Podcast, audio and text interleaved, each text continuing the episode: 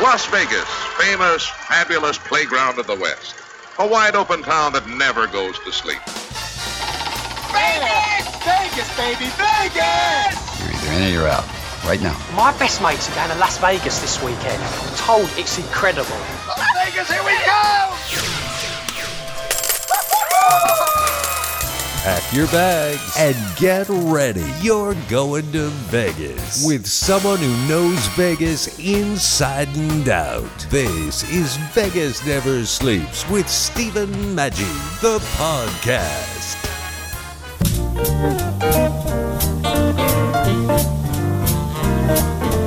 Hi, everybody. We're so glad to be here. But you know, we're glad to be anywhere. You ready?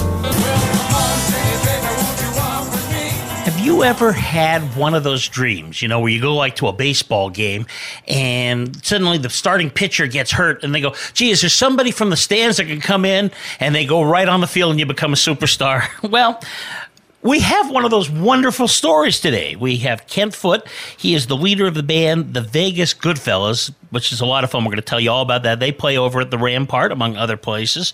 But he had this very experience a little later in his career, and we're going to tell you he had a long and varied career. But Kent, that actually happened to you, right? Where they you asked them to play a song, and they said, "Well, if you sing it, we'll play it." And then all of a sudden, they said, "Hey, let's keep this going." Kind of tell us about what happened there. Uh, it was one night we decided to go to Ferraro's restaurant when it was on Jones. And a gentleman by the name of Paul Stevenson was playing the piano, and we'd been in there several times. And uh, I was with another partner in a development company. And I walked up and put a tip in the tip jar and asked him if he would play Come Fly with me. And he said, If you'll sing it, I'll play it. I don't know all the words. so I got up and did the song with him, and uh, he asked me to stay and play another couple songs with him, and it just started from there. That's amazing, you know, and that's a tough one too because the, so Sinatra has such has put such a trademark on that song. You got to really uh, sell it to, to make that work. Well, Sinatra was the best. He told a story with every song.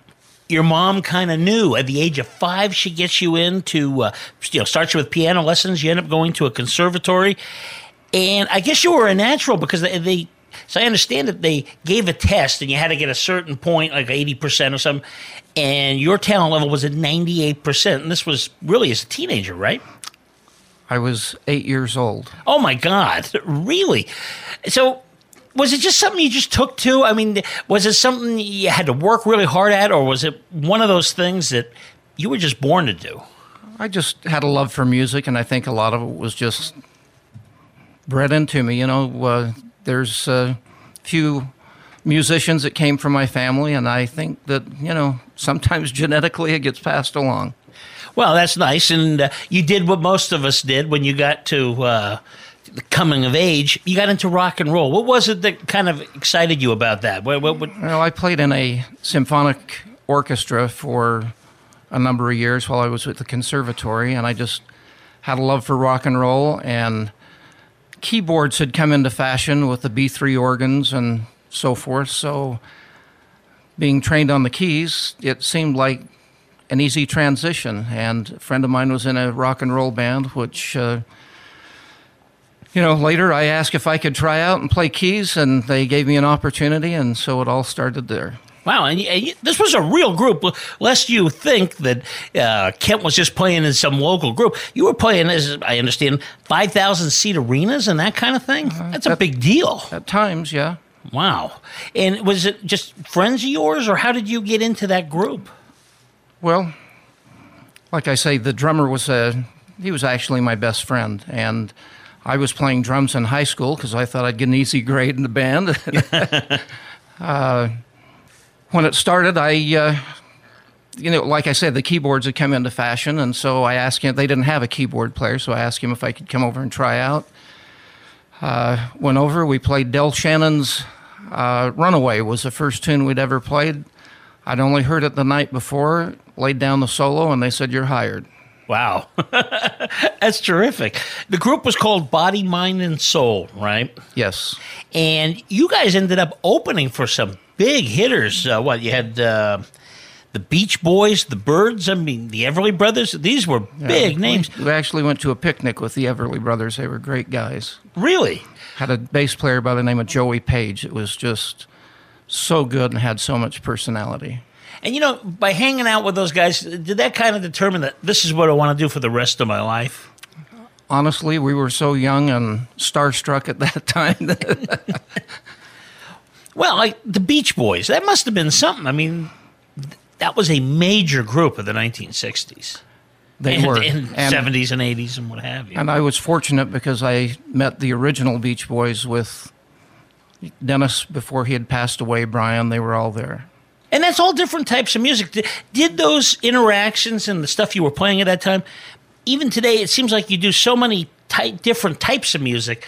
Was that something that you kind of got used to that you didn't get into one particular, like folk rock or anything? You're kind of across the board? Yeah, we went across the board with the Rolling Stones and a lot of the Beatles, and which we still do. I mean, and I'm sure it's because of my roots, but uh, uh, along with our original material, we we would mix that in, you know, because it's really hard to go play a night of original material because nobody knows. it. Right. Yeah, that's a, that's a good point.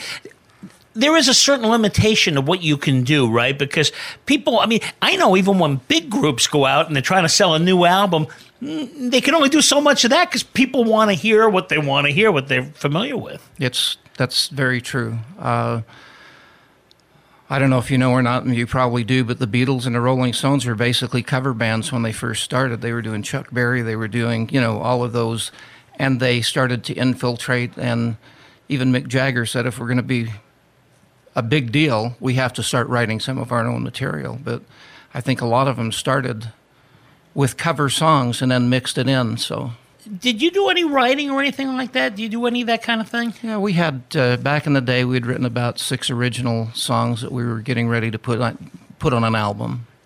And those, what is that process like? I- I'm fascinated by it because I just, it's it's so out of my talent list. How do you do that? I mean, it just uh, does it just come to you, or or is it something you have to have a collaborative type of thing? A lot of it was collaborative. Some of it uh, I did myself, and then uh, a gentleman by the name of Don Clegg uh, was also a lead singer and a guitar player in the band, and we collaborated on some things. And uh, the recording deal was so much different, was so much different then than it is now because this was with all the petitions, a microphone at every speaker. You know, it was. And then you just laid it down in two tracks. You did the music, and then you played it back through a monitor and laid down the voice. Well, let's talk about that great day when you walked into the restaurant, Ferraro's, and you did that. And that kind of became a whole other thing. You worked with Paul. How did the group come together, the Vegas Goodfellas, which are a fun group? Well, Paul and I uh, accepted a gig at a place called Lucio's, and uh, we started doing a Friday night jam session. And it was kind of interesting. Norm Clark here in town, on the day of our first show, and we weren't accomplished at all. You know, it was just a put together band for that night to see how it went. We had a core band, then we'd have people sit in. And uh, after seeing it, Norm put it in the review journal that it's a must see that you should come and see these guys. And but it gave us an opportunity that each night, each Friday night that we did it, there may be a different bass player, there may be a different guitar player, a different horn player. But it gave Paul and I an opportunity to observe all of the talent around town. And that's how we ended up with the band. That was approximately eight years ago. Uh, it was in a February, so I think it was probably eight years this month. Yeah, wow. And that yeah, it is cool because in this type of town, you can find such great talent, right? If you're just patient, everybody comes through here, or a lot of them do. Yeah. And a big deal with Norm was uh, when he put it in the paper. I showed up for the gig that night, and they had stanchions with red carpet. The place was full. David Brenner, the late great comic, was really one of the guys that really encouraged you. He thought that uh, this group was really something. He came into Ferraro several times. Excuse me. Um, he'd sit up in the back. It was so probably not to draw a lot of attention, but uh, he always made it a point to come down and put a hundred dollar bill in the tip jar. the last time we saw him, he came down, he put a $100 in the tip jar, and he said, You know, you guys bring back the feel of old Las Vegas. We were doing a lot of Frank Sinatra, Dean Martin material. And he said, We were dressed in black suits, red uh, tie, white shirt. And he said, and besides that, you guys look like a couple of Vegas Goodfellas. And thus the name.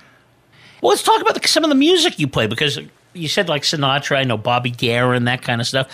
But you also do that rock and roll that you grew up with and you love, right? Like the Beatles and such. Absolutely. And it, is that always a hit? And I mean, what's your favorites on that? What are the things that you really enjoy doing that when people come to see you are going to look forward to?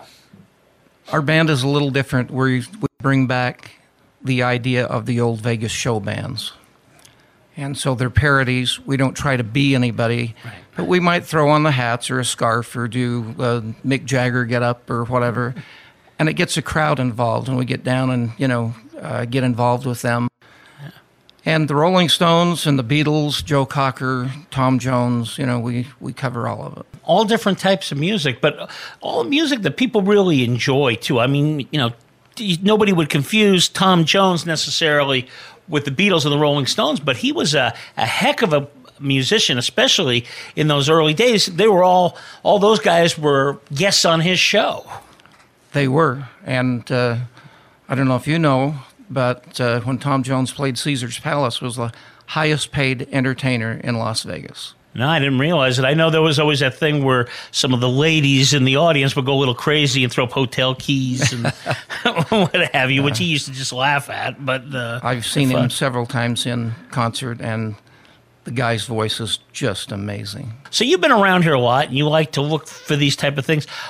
Any of the newcomers that are out here that people like that you boy, I, you're going to go out and see when they come in town. Oh, there's some good shows in town right now. The Bronx Wanderers, I understand, are outstanding. Uh, Serpentine Fire. There's some really good bands in Las Vegas. You just have to monitor and find them. Yeah, well, I guess again, a lot of musicians uh, love it here. Now you've been here, you said 20 years, is that right? Yes. You like living here? I mean, it seems like it really agrees with you. We like Las Vegas. We sold a business in Utah uh, about 20 years ago and decided we'd we were looking for a warmer climate, so we came to, uh, to Las Vegas. A friend that was involved in the business came to Las Vegas, and uh, our original plan was only to stay maybe for a few years, but we fell in love and stayed. Well, that's terrific. We're glad you did.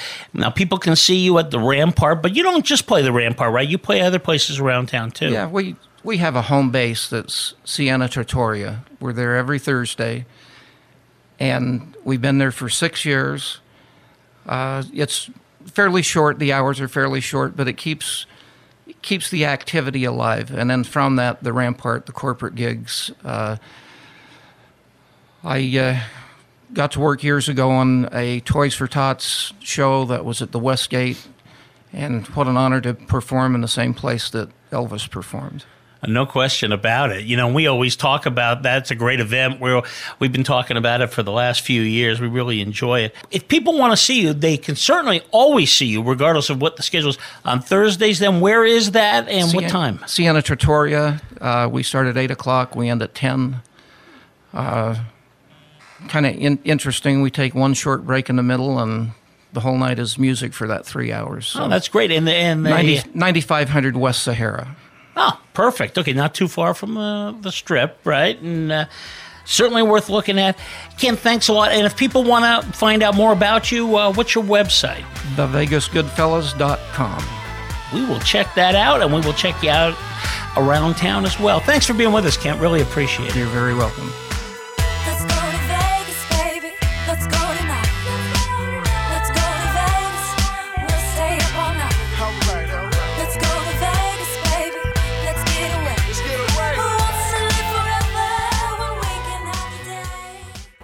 Okay, Sean, we need to talk about our training budget. We're spending almost $1,500 per employee each year. What's the plan? Well, ma'am, 42% of companies are saying that e learning has led to an increase in revenue. What does that do about the travel expense? E learning allows employees to learn wherever they are. Then we need to consider the time away from production. I heard that e learning takes up to 60% less employee time than traditional classroom training. Perfect. Let's find a curriculum company, a development company, a learning management software company. Actually, Epsilon XR specializes in end to end learning solutions with tools such as instructor led training, online classrooms, simulations, virtual and augmented reality, and curriculum development. Get Epsilon XR on the phone.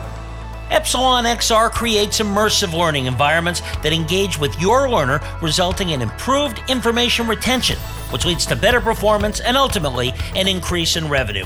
Learn more at elearning.epsilonxr.com. Come on, let's go to Vegas. Support Vegas Never Sleeps on Patreon for exclusive ad-free content, prizes, drawings, and fun, starting at just five bucks. Go to patreon.com slash Vegas Never Sleeps. Patreon.com slash Vegas Never Sleeps. Pack your bags and get ready because you're going to Vegas. Go to patreon.com slash Vegas Never Sleeps. Come on, let's go to Vegas.